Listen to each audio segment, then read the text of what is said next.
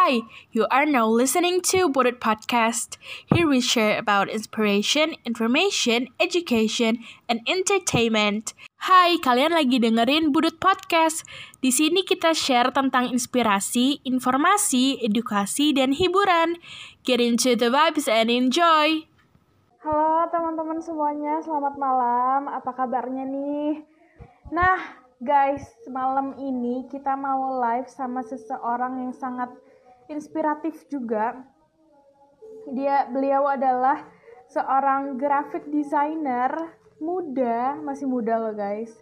Berumur 27 tahun, tinggalnya di Bandar Lampung. Nah, walaupun beliau ini masih tergolong muda, beliau sudah menjadi graphic design graphic designer mentor di sekolah desain.id dan memiliki banyak work and organization experiences yang related sama graphic design dan programming.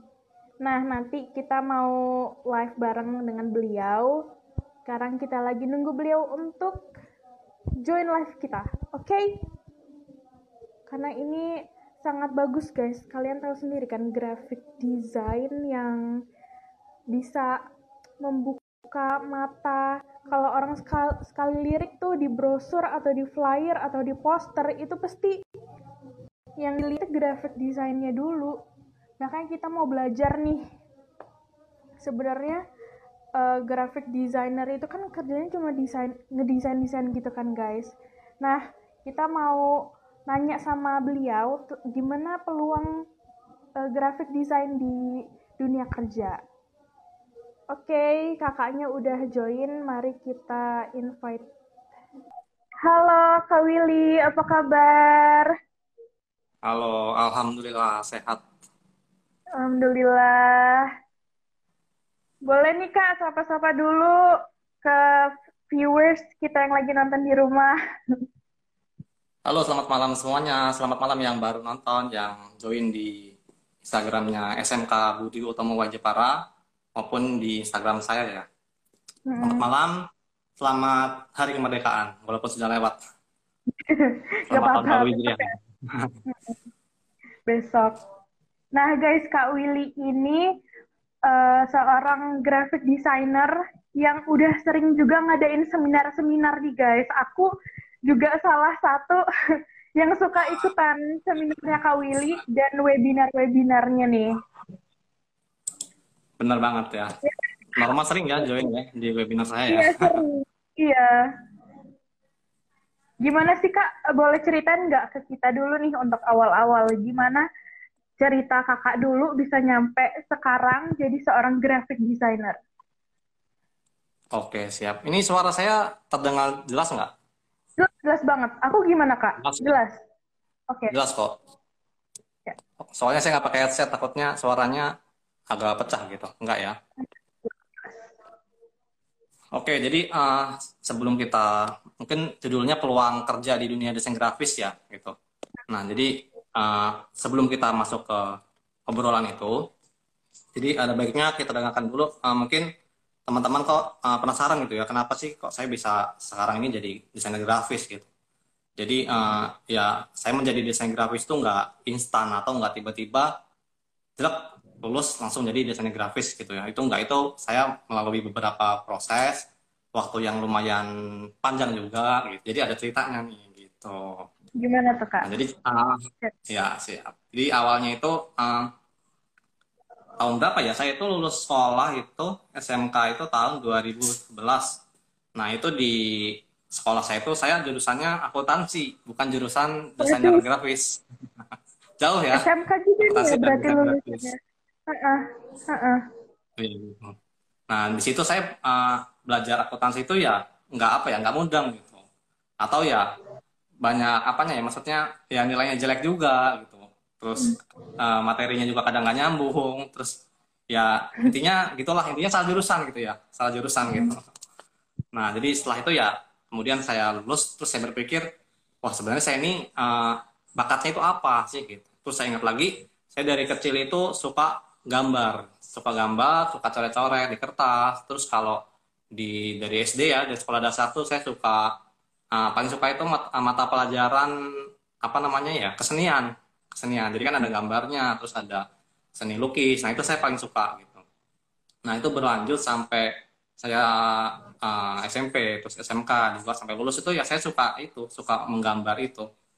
Jadi ya saya berpikir kenapa nggak coba sih? Uh, ternyata ada nih sekarang itu gambar itu itu bisa kita tuangkan lewat uh, ilustrasi digital gitu ya. Atau gambar yang tadinya kita buat di apa ya di kertas gitu manual pakai pensil atau gambarnya itu pakai uh, apa ya uh, alat-alat tulis lah gitu ya gitulah ya. Nah itu kita bisa tuangkan melalui media uh, laptop atau komputer yang namanya adalah desain grafis. Nah gitu. Jadi saya mulai melirik ke uh, itu ke apa namanya desain grafis itu apa terus bagaimana sih desain grafis itu? Itu saya awalnya itu belum ini belum paham sama sekali gitu. Sebenarnya apa sih desain grafis itu saya nggak tahu gitu. Nah terus kemudian uh, itu juga saya uh, dapat apa ya harusnya di di notice atau dikasih tahu lah sama kakak saya gitu. Kenapa kamu nggak ini aja gitu nggak ambil desain grafis aja gitu. Katanya cocok tuh sama uh, hobi kamu sama skill kamu gitu. Terus saya coba uh, saya waktu itu ngambil kursus di di satu di master komputer kalau sekarang kayaknya udah nggak ada ya itu itu ngambil jurusan atau ngambil uh, fokusnya di desain grafis gitu nah mulai dari situ sampai sekarang ya saya terus belajar mengenai uh, apa namanya tentang desain grafis itu gitu. Walaupun saya uh, sewaktu lulus uh, sekolah itu saya awalnya tuh uh, kuliah bukan apa ya maksudnya kuliah itu nggak ada sama sekali jurusannya itu ataupun menyinggung tentang komputer gitu. Jadi saya kuliahnya itu lanjutnya di teknik teknik informatika gitu. Di teknokrat teknik informatika. Awalnya saya itu belum uh, apa namanya belum daftar di teknokrat malah. Saya awalnya itu daftar di Unila Universitas Lampung yang jurusannya itu adalah uh, akuntansi dan manajemen. Gitu. Dan alhamdulillah nggak masuk. Alhamdulillah nggak terima nggak masuk. Jadi mungkin uh, awalnya ya wah nggak masuk nih kecewa gitu kan ya cuman saya berpikir lagi wah mungkin ya kalau saya masuk sini saya nggak bisa jadi seperti ini sekarang saya nggak bisa jadi desainer grafis seperti sekarang seperti itu terus ya saya akhirnya cari-cari lah kampus-kampus apa sih yang kira-kira ada inilah paling nggak ada komputer-komputernya lah gitu. Terus saya putuskan masuk teknokrat, jurusannya teknik informatika. Nah walaupun teknik informatika itu uh, apa namanya, ya sebenarnya mata kuliah uh, desain grafisnya cuma dikit gitu. Karena memang hmm. untuk teknik informatika itu fokusnya lebih ke coding, ke pemrograman gitu. Jadi gimana kita untuk bikin software atau aplikasi gitu. Bukan sama sekali untuk desain grafis desain grafisnya ada tapi cuman dikit banget cuman uh, istilahnya itu apa ya kalau di kuliah tuh dua SKS alias yang nggak terlalu besar lah porsinya gitu hanya sekadar lewat aja gitu mata kuliahnya gitu nah terus di situ uh, bisa dibilang ya salah jurusan juga sih ya jadi ya harusnya yang desain malah ke program gitu. Itu salah juga sebenarnya salah jurusan. Nah tapi di situ lagi saya uh, melihat apa ya melihat peluangnya gitu. Ya saya masih bisa untuk ngembangin uh, hobi dan skill saya ini di bidang desainer grafis gitu. Akhirnya ya selama kuliah ya saya otodidak belajar. Terus kebetulan juga masuk UKM, saya di situ sering megang untuk bikin-bikin poster, bikin banner, bikin selebaran dan uh, apa ya pokoknya buat event-event kampus lah gitu. Nah dari situ makin banyak uh, portofolio saya. Jadi portofolio itu kayak contoh apa ya kayak uh, hasil-hasil karya lah gitu, kumpulan hasil-hasil karya itu ya saya kumpulin terus, terus saya uh, perbanyak gitu kan. Semakin lama kita nyoba semakin sering kita nyoba itu lama-lama skillnya meningkat gitu.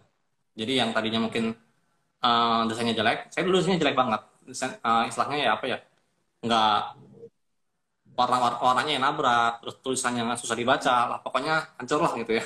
Tapi lama kelamaan perbanyak jam terbang lama-lama juga uh, apa namanya hasil karya saya bagus gitu sih. Nah itu untuk yang uh, di kuliah perkuliahan gitu ya. Terus selama kuliah juga saya sempat kerja sambilan juga kerja sambilan di cetak kaos cetak sablon tuh pernah. Saya megang bagian hmm. desainnya desain grafisnya. Itu uh, nggak lama sih ya tapi saya lumayan di situ skill saya nambah dapat pengalaman juga ya selain dapat dapat apa ya dapat upah yang nggak seberapa ya. Tapi ya itu saya lihat itu lebih ke ini sih ke ilmunya ke uh, peningkatan skill saya gitu. Terus udah habis itu udah lulus kuliah ya saya itu pokoknya saya uh, mau inilah udah mau fokus jadi desainer grafis gitu. Akhirnya setelah lulus ya saya pokoknya mencari uh, loker-loker atau lowongan pekerjaan itu di bidangnya desain grafis gitu. Nah tapi ternyata di Lampung ini itu uh, lowongan untuk desainer grafis itu nggak banyak. Jadi istilahnya kalau misalkan kita bulan apa nih Agustus ya kita cari aja di Google gitu ya. Lowongan pekerjaan desainer grafis atau loker desainer desain grafis gitu. Itu ya bisa dibilang ya nggak banyak. Malah kadang-kadang ya nggak nyampe lima lima perusahaan yang buka itu kadang nggak ada sama sekali malah. Kalaupun ada itu biasanya percetakan. Karena memang di Lampung ini untuk desainer grafis itu mayoritas atau kebanyakan tuh dia bergerak atau kerjanya itu di percetakan cetak-cetak itu yang banner cetak uh, spanduk cetak kaos mungkin gitu ya. Gitu sih. Nah terus uh, itu udah lulus terus ternyata ya itu lokernya nggak ada. Saya coba apply keluar Jakarta ke Bandung ke Jabodetabek deh pokoknya ya di Pulau Jawa. Hmm. itu banyak banget melimpah itu loker loker uh, lowongan pekerjaan desain grafis. Itu melimpah banget lowongannya. Terus saya apply satu-satu kira-kira yang bagus mana? Apply apply apply apply gitu. Hmm. terus sempat nunggu juga sempat ada yang dipanggil wawancara juga gitu. Tapi dari semua itu nggak ada yang masuk. Nggak ada yang ini nggak ada yang apa ya? Maksudnya saya nggak diterima bekerja di sana gitu itu udah hampir puluhan itu. Puluhan perusahaan itu saya lamar semua itu nggak ada yang uh, apa narik saya gitu. Nah kemudian saya berpikir wah kenapa? Gitu. Kenapa saya kok nggak uh, mungkin kurang kompeten ya? Atau mungkin skill saya kurang uh, kurang bagus untuk bekerja atau untuk uh, menjadi desain grafis di di sana gitu, di perusahaan di Jabodetabek itu gitu. Terus ya uh, setelah saya apa ya saya review lagi karya-karya saya terus intinya saya intro, introspeksi diri lah ya gitu ya memang ternyata hasil karya desain saya itu masih jauh banget. Masih jelek lah bisa dibilang ya. Masih jelek untuk standar uh, Jabodetabek gitu. Nah setelah itu akhirnya ya saya putuskan untuk cobalah saya nge freelance dulu gitu. Nge freelance desainer grafis sambil ya tetap sih sambil nyari-nyari loker sambil nyari-nyari lowongan pekerjaan terus Nah itu juga semakin meningkat, semakin sering ngerjain, semakin jam terbangnya banyak, terus uh, ya apa ya mempelajari tools-tools baru di desainer desain grafis gitu. Akhirnya ya makin meningkat, makin ke sini, makin banyak ilmu yang saya dapatkan. Nah akhirnya kemudian tahun 2000 berapa ya? Masih di tahun saya lulus kuliah itu tahun 2016. Terus saya mulai-mulai apply itu yang dari Desember lulus itu, Januari, pokoknya sampai pertengahan tahun itu saya apply itu yang nggak yang saya bilang tadi nggak ada yang masuk itu ya akhirnya saya nggak freelance sampai 2017 terus saya masuk di salah satu stasiun radio di Bandar Lampung. Uh, graphic designer juga gitu. Oh kirain di luar di luar graphic design jadi penyiar radionya. Ngerangkap sih sebenarnya. Jadi saya ngerangkap itu. Ngerangkap jadi uh, desainer grafis ya. Dan ngerangkap jadi penyiar gitu. Hmm. walaupun ya bisa dibilang penyiarnya ya saya masih ala kadarnya gitu. Karena kan saya basicnya desain nih. Biasanya kalau orang desain itu itu identik dengan orang yang eh, nggak uh, bisa ngomong gitu. Dan martian nggak oh. nggak nggak pintar tapi speaking gitu.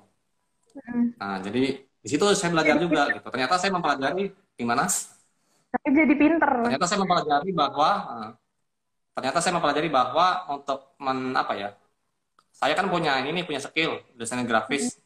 Hmm. Nah, gimana sih cara saya menjual skill saya itu? Atau gimana sih cara kita mempromosikan diri kita itu supaya orang-orang itu tahu bahwa kita itu punya uh, skill desain grafis atau kita itu punya produk lah gitu, produk yang bisa dijual, yaitu produk produk desain grafis. Nah, ternyata itu membutuhkan skill komunikasi. Skill komunikasi hmm. itu sangat penting menurut saya. Hmm. Tanpa skill komunikasi ya kita punya produk apa pun ya nggak apa ya maksudnya nggak bisa mempromosikan atau nggak bisa menjual diri kita gitu ke ke masyarakat banyak gitu. Nah dari situ saya belajar juga skill komunikasi gitu. Jadi uh, ya saya dulu nggak bisa. Saya ini dulu orangnya paling anti ngomong di depan umum. Kayak live gini mungkin saya grogi dulu ya, grogi.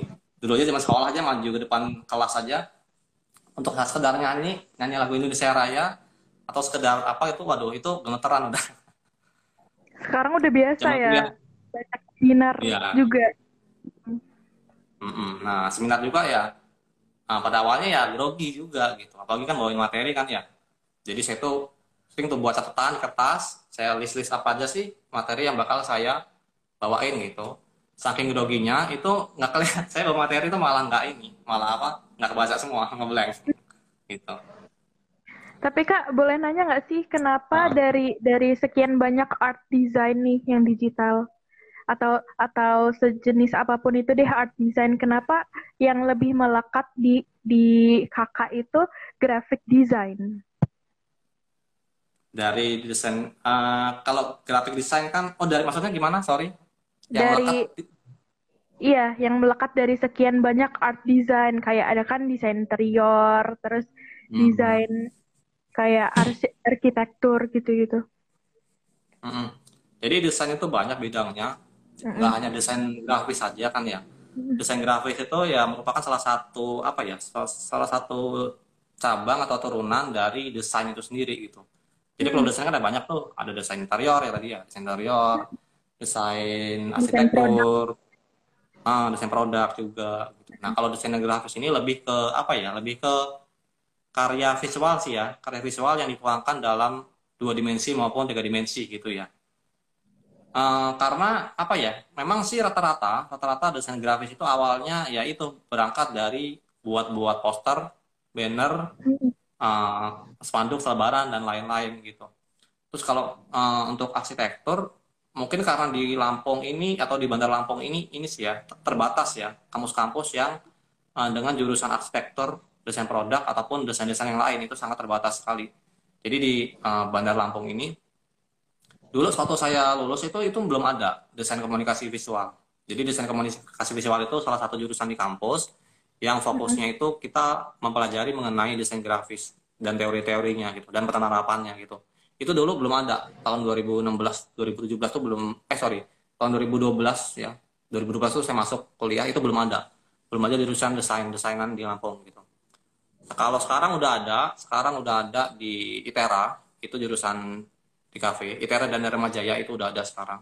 Jadi buat teman-teman mungkin yang di uh, eh, SMK ya atau tertarik di bidang desain grafis itu bisa sih kalau mau fokus coba ke desain itu cobalah uh, kuliah di jurusan desain itu udah ada di Lampung seperti itu.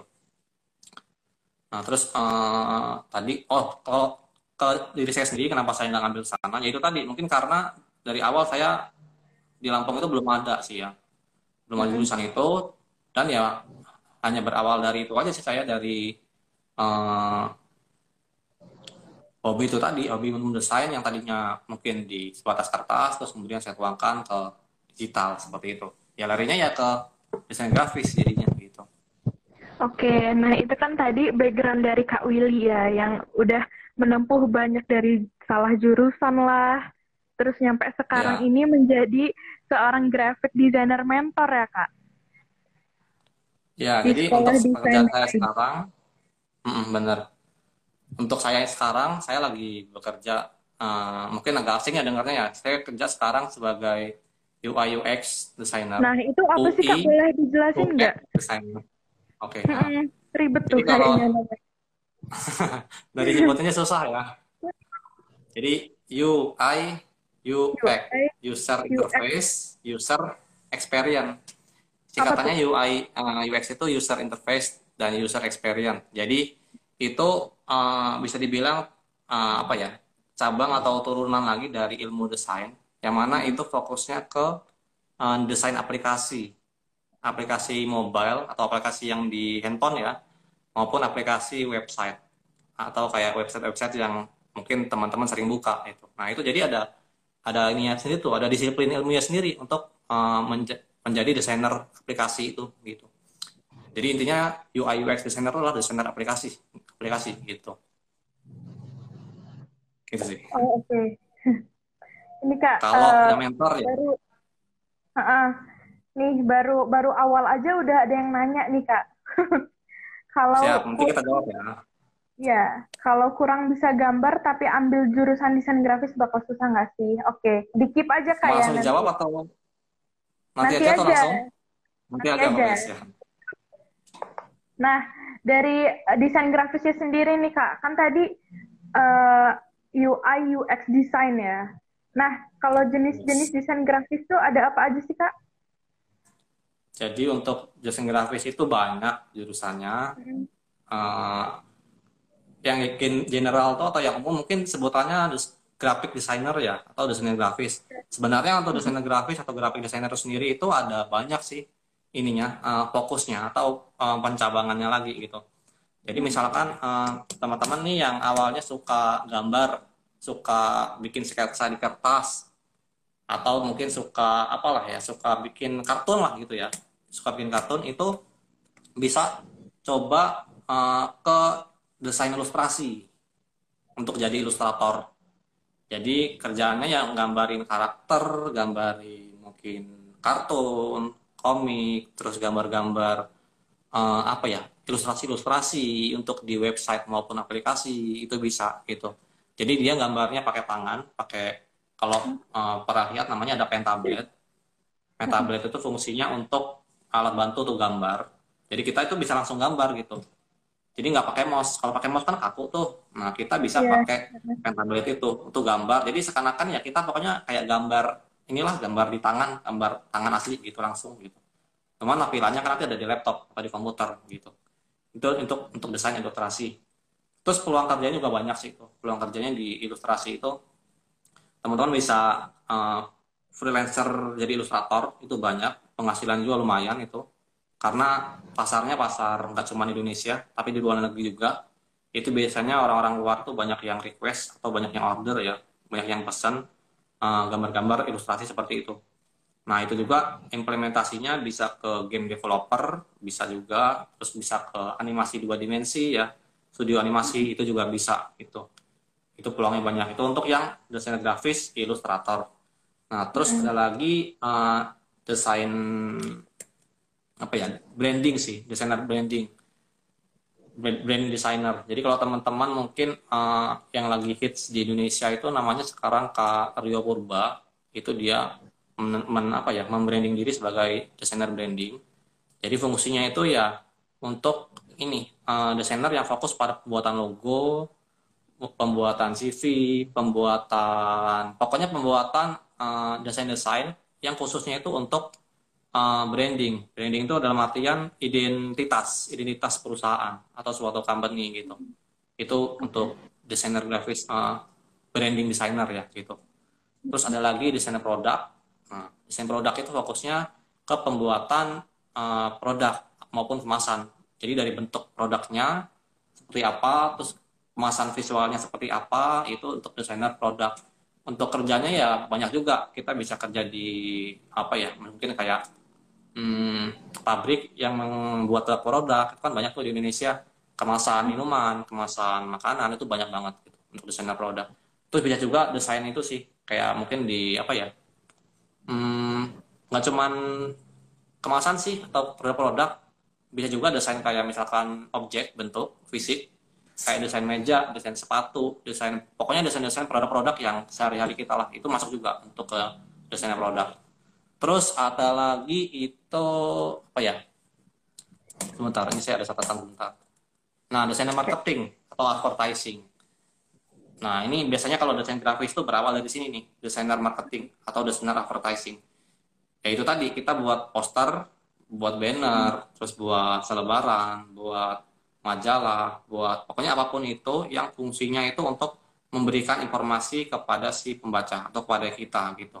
Jadi dia memberikan uh, apa bentuk visual yang isinya itu ya teks, judul, pokoknya untuk menyampaikan pesan ke orang bahwa ini loh produk saya gitu jadi marketing lah gitu. Atau kayak gini nih misalnya kita lagi ada live IG kan ya di sini ya.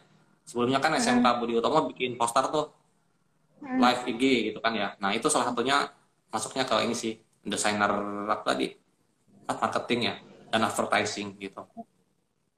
Termasuk desain banner desain poster dan lain-lain gitu masuk sih baliho masuk juga ke situ ada lagi tuh ada lagi masih banyak lagi sebenarnya Apa lagi tuh kak? Ini materi Terus kita nih yang... matang banget. Gimana? Materinya matang banget kayaknya buat malam Ya. Santai aja. Oke, ada lagi sih uh, itu untuk yang tadi kan untuk yang dua dimensi ya. Jadi dua dimensi itu kan yang bisa kita lihat uh, dengan mata satu sisi gitu kan ya. kayak tadi kayak poster, banner, terus produk dan lain-lain.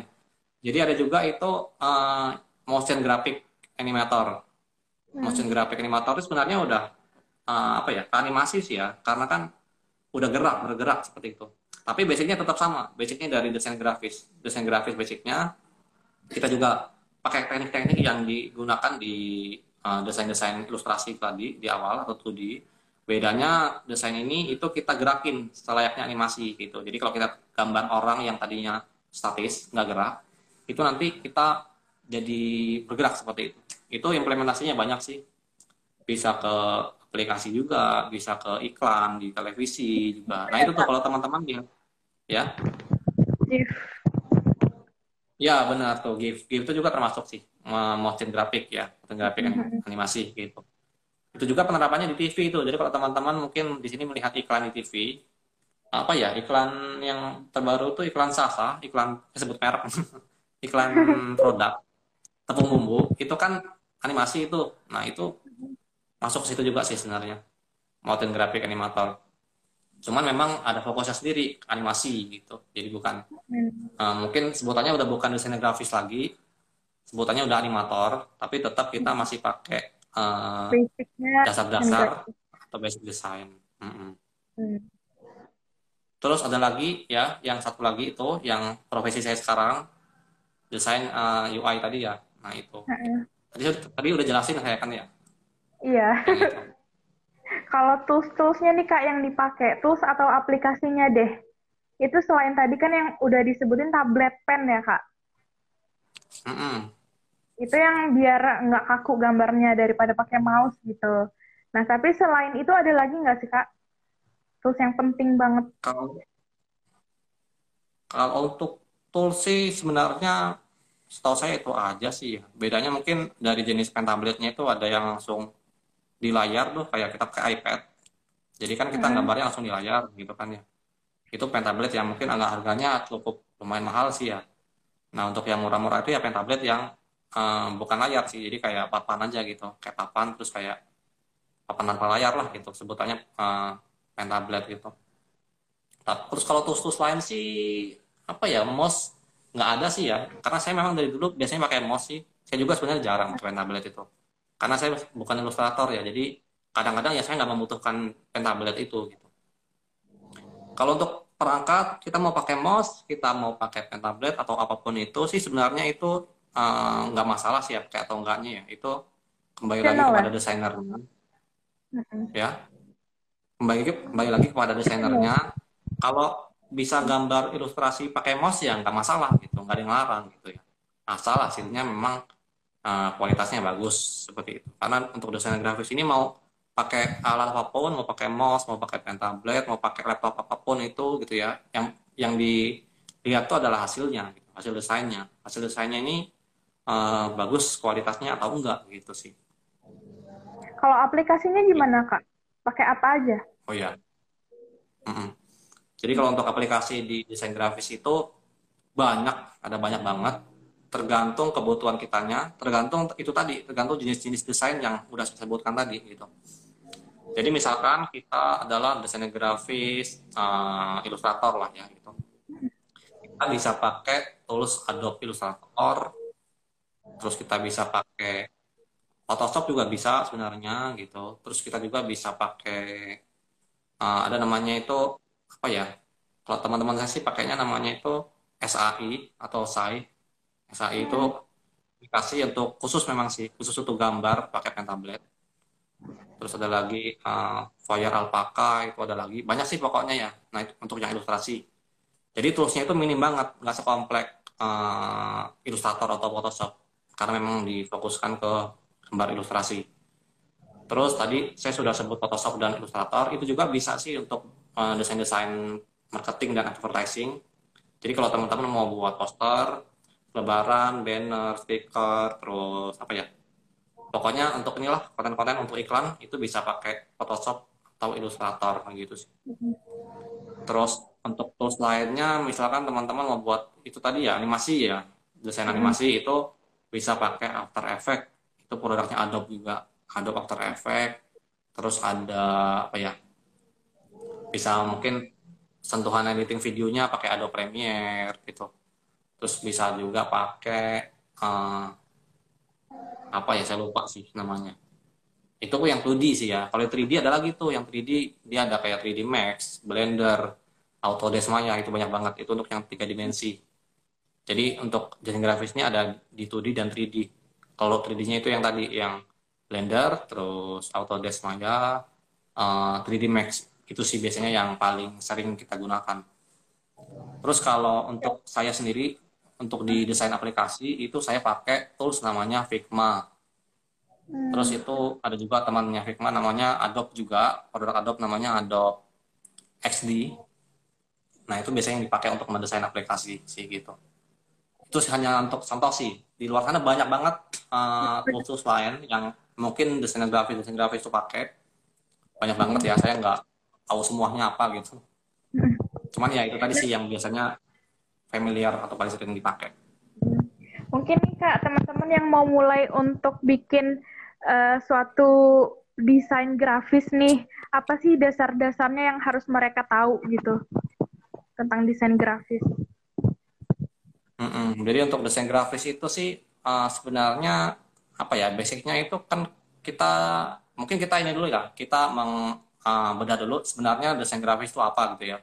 Hmm. Jadi desain grafis itu sebenarnya adalah uh, kalau menurut saya sih itu adalah tampilan visual berupa warna, garis, terus bentuk, tulisan yang kita satukan menjadi sedemikian rupa sehingga enak dilihat dan juga bisa uh, meng, apa ya menyelesaikan suatu masalah gitu atau bisa men-solve problem dari suatu permasalahan. Jadi misalnya kita tujuannya buat poster nih apa sih gitu kan? Pasti ada tujuannya tuh. Tujuannya untuk bikin supaya si pembaca ini paham bahwa oh ternyata uh, mungkin jam sekian hari sekian tuh ada event nih ada webinar gitu. Nah jadi itu sebenarnya desain grafis itu bukan cuman uh, apa ya bukan cuman bertujuan untuk enak dilihat aja itu enggak sebenarnya tujuannya ya ada ininya ada apa namanya ada fungsi khusus ya untuk menyampaikan suatu informasi gitu jadi kalau misalnya fungsinya untuk marketing ya desain grafis ini fungsinya supaya produk orang ini laku terjual gitu. Atau kalau hmm. misalkan uh, produknya adalah uh, makanan ya supaya makanan ini ya laku terjual gitu. Atau misalkan uh, untuk iklan uh, perusahaan supaya perusahaan ini dikenal orang seperti itu. Jadi untuk bikin karya yang nggak cuma bagus dilihat tapi juga bisa menyelesaikan masalah dari suatu uh, apa ya tujuan lah untuk membuat tujuan supaya tercapai seperti itu. Nah, basicnya uh, biasanya sih kalau untuk desain grafis itu rata-rata sih belajar tools doang sih ya. Rata-rata kita belajar tools Photoshop doang atau mungkin kita belajar cuma tools Adobe Illustrator doang. Sebenarnya itu tools itu adalah cuma ini sih, cuma alat bantu gitu. Jadi untuk desain grafis itu patokan kita bukan pada tools yang kita kuasai gitu. Jadi nggak peduli kita bisa Photoshop, bisa uh, ilustrator, bisa CorelDRAW atau apa pun itu, itu sebenarnya cuma media aja. Intinya kembali lagi pada kitanya, pada desainernya gitu. Gimana desainer ini kita bisa meng, apa ya, memadukan elemen-elemen visual itu tadi, kita bisa mem memadukan bentuk ya, mungkin kotak, lingkaran, terus kita bisa padukan juga dengan warna, yang mungkin warna merah, warna hijau, dan lain-lain. Terus kita bisa menempatkan teksnya dengan posisi yang benar supaya mudah dibaca orang. Terus kita juga mungkin uh, dari semua itu kita susun sehingga orang uh, yang melihat itu ya benar-benar tertarik gitu dan paham apa sih sebenarnya yang mau kita sampaikan gitu kan karena desain grafis ini adalah itu tadi media komunikasi sebenarnya ya media komunikasi berupa uh, secara visual gitu jadi untuk basicnya ya kita harus paham itu kita harus paham gimana nempat gimana sih nempatin warna nempatin objek nempatin garis nempatin teks dan lain-lain supaya uh, enak dilihat dan uh, apa ya dan dapat menyampaikan suatu informasi seperti itu. Okay. Itu fundamentalnya, fundamental desainnya. Terus kalau udah masuk ke dunia kerja nih kak, kalau emang ada orang yang udah mateng banget, ah aku pengen jadi uh, graphic designer ini nanti, tapi dia tuh masih bingung. Nanti tuh uh, apakah dia gampang nyari kerjanya, udah gitu nanti kerjanya gimana, kayak apakah menjanjikan gitu kak? Itu gimana sih uh, desain grafis di dunia kerja peluangnya tuh? Jadi peluang kerja di di apa ya? Peluang kerja desain grafis di dunia kerja nyata itu sangat terbuka lebar, sangat banyak banget gitu. Karena sekarang nggak ada uh, satu perusahaan pun ataupun uh, apa ya aktivitas sehari-hari kita itu tanpa desain grafis itu nggak ada. Jadi dari kita bangun tidur sampai kita tidur lagi itu semua yang kita lihat tuh sebenarnya adalah karya-karya hmm. ataupun produk-produk desain grafis. Jadi kalau hmm. kita bangun tidur kan, misalkan nih teman-teman bangun tidur apa yang dilakukan apa sekarang misalkan nggak handphone gitu ya, iya, bangun tidur nggak handphone. Gitu. Terus buka apa mungkin ada, ada chattingan dari siapa nih gitu kan, walaupun nggak ada gitu kan ya. Atau kita buka. Nah itu tampilan yang teman-teman lihat tuh sebenarnya adalah elemen-elemen desain kan gitu. Ada teksnya, ada warnanya, ada gambarnya kan ya. Ada tombolnya itu adalah elemen-elemen desain grafis gitu. Nah itu adalah uh, tugasnya dari si UI UX designer itu tadi. Gitu. Terus misalkan teman-teman udah berangkat sekolah nih ya atau berangkat keluar lah gitu ya. Terus teman-teman di jalan melihat baliho, baliho yang besar di jalan, terus lihat banner, lihat papan-papan iklan. Nah itu juga kan karya desain grafis tuh, desain grafis, uh, publishing dan marketing. Nah gitu. Itu juga merupakan suatu karya desain grafis. Terus teman-teman mungkin uh, udah jalan terus mungkin aus ya mampir ke convenience store atau mungkin Indomaret lah ya sebut merek aja. Mampir ke Indomaret. Terus teman-teman ngambil snack ngambil minuman. Nah itu kan produk juga desain produk. Nah itu juga karya hmm. desain gitu. Terus apalagi ya banyak banget lah pokoknya yang apa pun yang teman-teman lakukan dari bangun tidur sampai tidur lagi itu itu semua pastinya kita uh, nggak mungkin melewatkan se, se, se, persekian menit pun dengan uh, hasil desain grafis gitu. Kita lagi nge-live ini aja kan ini tampilan Kenapa? Instagram ini adalah tampilan UI gitu. UI, jadi fungsi, UI. jadi peluang itu memang terbuka lebar banget. Nah, terus ada tantangan apa sih kak kalau udah jadi seorang graphic designer gitu? Tantangannya, oke. Jadi kalau untuk pekerjaan apa pun sih ada tantangannya. Terlebih lagi yeah. sekarang ini kan kita udah go online semua ya, go digital. Yeah. Tadinya ya mungkin masih konvensional, masih tatap muka, terus uh, semenjak kita pandemi ini kan ya semua dituntut serba online. Yeah. Jadi tadinya mungkin uh, kursus-kursus yang tadinya harus tatap muka, sekarang itu harus kayak gini nih via Instagram, via Zoom yeah. ataupun media lain gitu. Terus yang sebenarnya sih itu tantangannya sih salah satunya gitu. Jadi dalam artian sebagai desain grafis kita itu harus update, harus up to date. Alias mungkin kita harus pokoknya harus terus belajar gitu. Apalagi untuk desain grafis ini sendiri itu setiap tahunnya itu ada trennya masing-masing. Jadi misalkan tahun ini trennya adalah warna-warna cerah gitu. Nah itu berbeda lagi tahun depan adalah trennya kalau tahun ini kalau nggak salah itu uh, ilustrasi tiga dimensi kalau nggak salah untuk trennya. Tahun ini. Kalau tahun ya. Untuk tahun ini trennya ilustrasi tiga dimensi? Hmm, tanya sih sebenarnya nggak cuma satu sih, cuman itu salah satunya gitu. Ilustrasi oh. uh, berbentuk tiga dimensi. Kalau tahun-tahun kemarin itu yang sempat lama itu trennya adalah flat design. Jadi gambar-gambar yang memang tanpa bayangan, tanpa apa ya, tanpa warna sedikit warna lah minimalis gitu. Itu untuk tren yang tahun-tahun sebelumnya. Nah ini nggak tahu nih ke depan lagi kita trennya apa lagi gitu. Jadi mungkin kita baru belajar nih ah saya belajar inilah belajar flat design, eh tiba-tiba baru selesai atau baru bisa udah beda lagi trennya gitu. Jadi ya kita harus selalu update terus selalu apa ya lihat-lihat informasi di internet. Di Instagram tuh udah banyak di YouTube banyak Google banyak. Pokoknya kita harus uh, apa ya belajar terus jangan pernah uh, nggak update belajar gitu terus um, kayak misalkan uh, profesi kayak saya sekarang ini ya UI UX designer itu dulu belum ada. Itu hmm. baru muncul sekitar tahun 2015 itu baru muncul loh. Istilahnya ada desainer UI UX desainer uh, aplikasi itu baru muncul gitu. Artinya makin ke sini makin apa ya makin uh, perkembangan zaman maju itu bakal ada lagi nanti mungkin ininya profesi-profesi di bidang desain itu banyak lagi gitu. Mungkin uh, nanti desain khusus apa gitu yang belum kita tahu gitu saya juga belum tahu karena kan memang uh, kita masih ngikutin nih perkembangan zaman yang sekarang seperti itu. Nah itu kan tadi Jadi, kakak bilang katanya uh, yang UI UX design itu baru munculnya tahun 2015-an ya? Mm -hmm.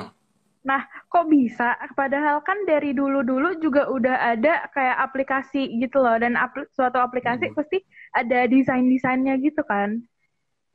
Hmm, benar. Iya, kok baru muncul Jadi, sih kak? Hmm.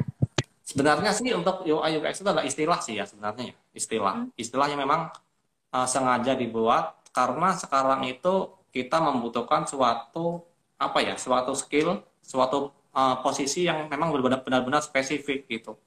Kalau hmm. untuk desain aplikasi sendiri, kalau dulu zaman dulu sebelum apa ya, sebelum muncul atau sebelum marak profesi UI UX ini, itu biasanya dikerjakan oleh si programmer ataupun uh, yang bikin yang implementasi ininya lah, implementasi aplikasinya, yang buat aplikasinya gitu. Kalau dulu namanya web designer. Nah, kalau sekarang Uh, sekarang kan kita udah mungkin aplikasi udah go mobile semua ya. Banyak-banyak aplikasi kayak mungkin uh, Gojek, Tokopedia, Bukalapak, Traveloka dan lain-lain. Nah itu kan membutuhkan suatu tampilan aplikasi. Dan tampilan itu pun nggak bisa ngasal-ngasal yang cuman nampilin gambar, nampilin tombol dan lain-lain. Itu juga perlu uh, apa ya? Perlu disiplin ilmu sendiri gitu. Karena di situ ada risetnya, ada penelitiannya. Jadi nggak cuman uh, gambar ah bagusnya gini nih buat buat ada uh, warnanya bagusnya biru nih buat warna biru gitu nggak seperti itu karena untuk profesi UI UX ini sebenarnya uh, 50 itu visual 50 itu mikir sih gitu mikirnya itu mikir gimana sih supaya aplikasi ini nggak cuma enak dilihat tapi orang-orang juga suka pakainya berkesan pakainya dan orang-orang pun ya mudah menggunakannya gitu itu sih untuk yang uh, perbedaan lebih spesifiknya dari web designer sama UI UX design? Apa kak? Spesifiknya, oke. Okay.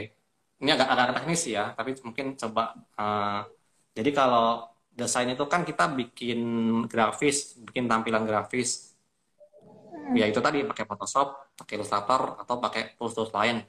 Sedangkan kalau web designer itu itu implementasinya, programming, udah ke program, udah ke coding. Jadi mereka itu membuat tampilan visual bukan lagi dengan cara narik-narik garis ataupun bikin-bikin bentuk pakai mouse ditarik itu enggak. Jadi mereka itu udah full ini full ngetik coding. Jadi kalau mungkin teman-teman lihat apa ya kayak ada uh, hacker lah ya gitu ya. Mungkin kalau yang belum tahu programmer atau seperti apa. Jadi ya itu di layar tampilannya itu enggak ada visual sama sekali, teks semua. Teks berjejer. Nah mereka membuat visualnya dari situ gitu. Itu programmer sih. Jadi programmer tuh bisa dibilang apa ya uh, sisi penyimbang dari desain gitu. Jadi kalau visual ini untuk tampilannya, desainer ini yang menjalankan gitu. Jadi harus seimbang. Jadi antara seperti misalkan otak kiri dan otak kanan itulah ya. Otak kanan yang matematika logika, eh, sorry salah ya. Otak kanan yang visual, otak kiri yang logikanya gitu. Nah gitu. Itu sih kalau untuk web design. Lebih ke coding, lebih ke pemrograman. Jadi nggak begitu mikirin tentang desain-desain yang bakalan nampil gitu ya? di displaynya. Sebenarnya mikirin juga tapi nggak se apa ya tanggung jawabnya berbeda gitu. Ya, uh, gitu. Masih detail untuk yang desainer UI atau desain grafisnya gitu. Hmm. Kalau kita nih kak lagi stuck terus butuh tapi kita uh, harus membuat sesuatu lagi stuck nggak ada ide terus kayak susah banget nih nyari inspirasi biasanya apa yang kak Willy lakuin? Kalau saya lagi stuck tuh biasanya sering sih ya, mungkin lagi apa ya? Kadang memang kalau kita sebagai desainer, desainer grafis itu kadang suka moodnya jelek. Moodnya jelek tuh banyak sih, mungkin pengaruhin karena belum makan, lapar ya mungkin jelek, atau mungkin lagi ada masalah gitu sih banyak sih ya, atau lagi capean gitu. Ya biasanya sih kita memang uh, mencari waktu ataupun ya istirahat sih, kita istirahat, terus uh, kalau bisa ya tidurnya cukup, makannya kenyang juga. Nah, sebenarnya sih itu sih. Tapi kalau masih mungkin kurang apa ya? Kurang dapat inspirasi, biasanya itu butuh liburan. Butuh melihat apa ya? Melihat inilah nggak cuma melihat layar laptop aja gitu, tapi ya memang butuh melihat uh, dunia nyatanya gitu ya. Atau kalau saya sih biasanya itu kalau mentok di tampilan desainnya itu biasanya saya ya browsing browsing di Google terus cari-cari di website-website memang yang penyedia apa ya memang penyedia gambar inspirasi desain grafis itu banyak banget sekarang. Jadi biasanya cari referensi lah gitu cari referensi di Google ada graphic designer favorit kakak nggak sih yang jadi panutan kakak selalu? Apa ya panutannya? Kalau saya sih sebenarnya nggak ada sih sebenarnya ya. Karena saya juga sebenarnya nggak terlalu mengikuti apa ya nggak nggak selalu mengikuti tokoh-tokoh desain grafis di Indonesia sih. Cuman kalau uh, saya suruh nyebut sih ya, belakangan ini memang yang sering banyak juga, itu sebenarnya nggak sengaja juga. Tadi saya udah nyebut namanya, jadi ada desain grafis branding tadi itu. Dia bedanya dia itu uh, rutin untuk membagikan ilmunya di YouTube. Nama channelnya Rio Rio Purba.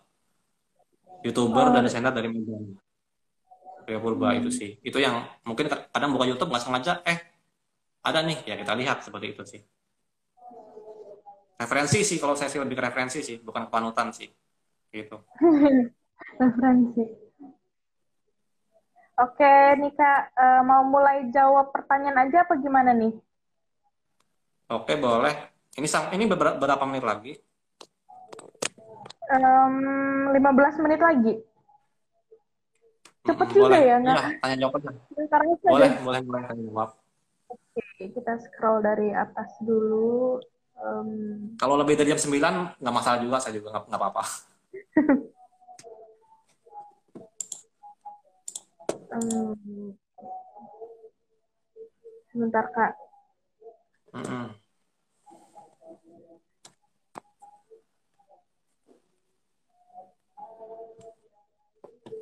Silakan teman-teman mungkin yang ikut uh, join live, boleh tanya apa pun itu seputar desain grafis? Oke, nih tadi yang pertama, yang komen pertama, uh, kalau kurang bisa gambar tapi ambil jurusan desain grafis bakal susah nggak sih? Gimana? Mm -mm. Kurang bisa gambar itu uh, tergantung misalkan dia nggak bisa gambarnya itu karena emang nggak hobi atau hobi gitu. Kalau hobi nggak masalah menurut saya gitu. Karena kita hobi, kita memang suka gambar, terus tapi kok sekarang masih karyanya masih jelek gitu. Nggak masalah ambil aja jurusan desain grafis gitu ya. Mungkin ada SMK sih ya multimedia. Atau nanti kampusnya ngambil yang desain komunikasi itu nggak masalah. Selama kita itu memang berkeinginan kuat punya hobi ya.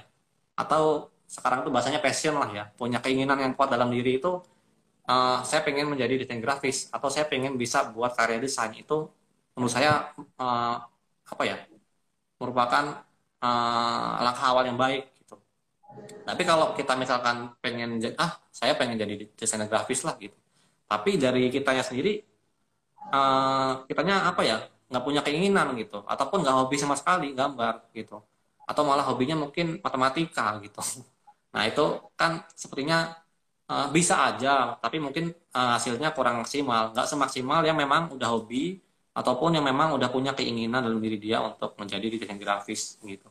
Itu sih kembali lagi pada kitanya sih gitu Oke, uh, aku mau nanya nih, hmm, kalau kalau kayak desain grafis yang kayak UI UI designer kayak Kak Willy, itu harus bisa gambarnya tuh yang kayak um, sebuah gimana ya, gambar yang yang kayak lukisan, maksudnya itu yang jelas itu tuh orang, jelas ini tuh sebuah pandangan rumah atau apa, itu tuh harus nggak sih kak? Kalau misalnya kita mau ambil UI designer Hmm.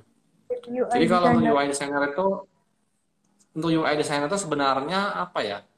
Agak beda Atau sih ya dia dengan ilustrasi. Jadi untuk UI designer itu sebenarnya agak beda sih karena kan kita mendesain aplikasi. Jadi untuk hmm. aplikasi kalau teman-teman lihat nih ya di handphone, tentunya kan ada icon, terus ada tombol ya, terus ada gambar. Mungkin kalau ilustrasi dikit sih ya, sedikit lebih ketampilan penempatan tombol-tombolnya ini kalau teman-teman lihat nih ya di Instagram ya, ini kan di bawah ada komen. Nah, hmm. terus di sampingnya itu ada tombol kirim. Di sampingnya ada hmm. tombol emot, bener kan ya? Hmm. Nah, itu kenapa sih icon-icon itu ditempatkan di situ gitu? Itu ada alasannya. Gitu. Nah, itulah pekerjaan di si UI UX designer itu gitu. Jadi mungkin uh, diletakkan uh, tombol kirim dan komen di situ itu fungsinya untuk mempermudah gitu. Jadi kalau teman eh, teman-teman lihat di tampilan live Instagram ini, itu komen diletakkan di bawah karena uh, jari teman-teman kan kalau megang handphone kan begini nih. Ya hmm. tentunya jempol itu kan lebih mudah mengaksesnya untuk di tampilan di bawah. itu alasannya mengapa letakkan di bawah. Kalau ya. letakkan di atas mungkin agak susah susah gitu. Ya terus di atasnya ya. kan ada tulisan tuh tulisannya ya SMK Budi Utomo WJ Para with Widi Santori. Tujuannya diletakkan di atas supaya itu tadi supaya orang uh, mudah langsung kelihatan wah ini titelnya itu sih wah judulnya ternyata ini gitu. Seperti itu sih. Terus sebelahnya tulisan live kan ya ada warna merah nah itu ya yeah. supaya memang tahu orangnya lagi live gitu. Fungsinya lebih ke situ sih. Jadi kalau untuk uh, visualnya sebenarnya untuk UI ini paling gampang dibandingin ilustrator dibandingin bikin poster dibikin uh, marketing ataupun animasi sebenarnya UI ini paling gampang. Toolsnya sendiri pun paling gampang gitu untuk dikuasai dibanding yang lain-lain gitu. Yang susah itu adalah ininya uh, penelitiannya riset risetnya yang susah itu. Gitu sih. Oh, kalau untuk UI soalnya nih kak aku kan sebenarnya suka kayak apa ya iseng aja sih kayak bikin-bikin poster atau apa tapi aku tuh nggak bisa gambar sama sekali. Mm -hmm. jadi ya apa ya cuma cuma mempergunain yang udah ada di digitalnya ini aja gitu. Mm-mm. Nggak masalah sih menurut saya seperti itu. Karena ya mm. itu tadi desain grafis itu nggak cuman buat tampilan ilustrasi yang bagus, mungkin bisa gambar kartun, bisa gambar orang itu enggak sih gitu. Kayak mm. untuk uh, profesi saya sekarang ini yang UI UI designer itu itu malah beberapa orang itu bukan sebenarnya bukan desain grafis gitu. Jadi sebenarnya mereka itu bukan desain grafis yang ngerti visual gitu malah sebagian tuh ada yang dari uh, programmer ada yang dari marketing juga gitu. ada juga yang dari uh, psikologi ada juga gitu malah justru orang-orang seperti inilah yang lebih paham uh, segi ininya segi pengalamannya gitu yang itu tadi mengapa tombol diletakkan di bawah mengapa judul judul diletakkan di atas mereka lebih mengerti segitunya gitu jadi untuk UI UX designer ini nggak terlalu masalah kalau uh, kita nggak punya fundamental atau kita bukanlah seorang desain grafis ilustrasi gitu sih. Oke. Okay. Lain halnya kalau mungkin kita hmm, Gimana? Lain halnya kalau kita mungkin uh, desain grafisnya itu memang mau gambar kartun ya harus bisa untuk ininya. Harus benar-benar kuat visualnya, gambar karakternya gitu. Oke, okay. kita lanjut ke pertanyaan kedua ya, Kak. Saya ingin ya. masuk ke jurusan desain, tapi orang tua saya nggak paham apa itu. Bagaimana menjelaskan secara simpel ke orang tua, Kak, agar mereka paham? Mm -mm. Bisa sih salah satunya misalkan, uh, kadang gitu ya, kadang kan mungkin orang tua kita dulu itu belum ada desain grafis. Jadi kan ya maklum aja kadang mungkin, ah itu ngapain sih kerjaan seperti apa sih itu gitu kan ya. Ya mungkin kita bisa, apa ya, bisa memberikan pemahaman yang itu tadi bahwa sekarang ini apa pun itu itu udah uh, memerlukan keahlian dari desain grafis kayak itu tadi ya aplikasi kan buatnya pakai tampilan desain terus mungkin uh, kemasan-kemasan terus poster-poster di jalan itu kan semua membutuhkan keahlian dari si seorang desain grafis. Jadi artinya kan peluang kerjanya banyak banget gitu. Dan uh, mungkin bilang aja nanti nanti uh, coba deh bapak atau ibu buka handphone itu kan ada visualnya. Mau nggak nanti aku yang buat tin gitu itu gede gede lo gajinya gitu gitu sih itu yang lebih ya mm -mm. jadi ini memberikan pemahaman pemahaman bahwa produk-produk yang dipakai oleh orang tua kita itu ya bisa kita yang buat gitu dan untuk membuat itu kita bisa bekerja dengan gaji yang besar gitu. Benar benar benar. Oke, next pertanyaan ketiga. Kak, butuh berapa lama belajar desain grafis? Untuk belajar desain grafis sih eh, tergantung pada kitanya sih ya. Kalau kitanya mungkin berangkat dari nol, dari nggak bisa sama sekali, itu coba sebulan aja itu pasti udah bisa kar kita udah bisa menghasilkan karya desain grafis sih, pasti itu nggak mungkin nggak jadi kita dudukin aja nih, mungkin teman-teman habis ini buka Photoshop gitu ya, atau buka apa gitu ya. Dibuka aja, bikin uh, dokumen, itu pasti nanti akan jadi hasilnya. Bedanya hasilnya bagus atau enggak gitu. Nah, untuk uh, bagus enggaknya itu tergantung seberapa sering kita latihan. Seberapa sering kita latihan. Kalau kita tiap hari latihan, ya sebulan, dua bulan, eh, tiga bulan sih mungkin ya. Insya Allah udah lumayan sih udah bagus udah ada nilai jualnya gitu.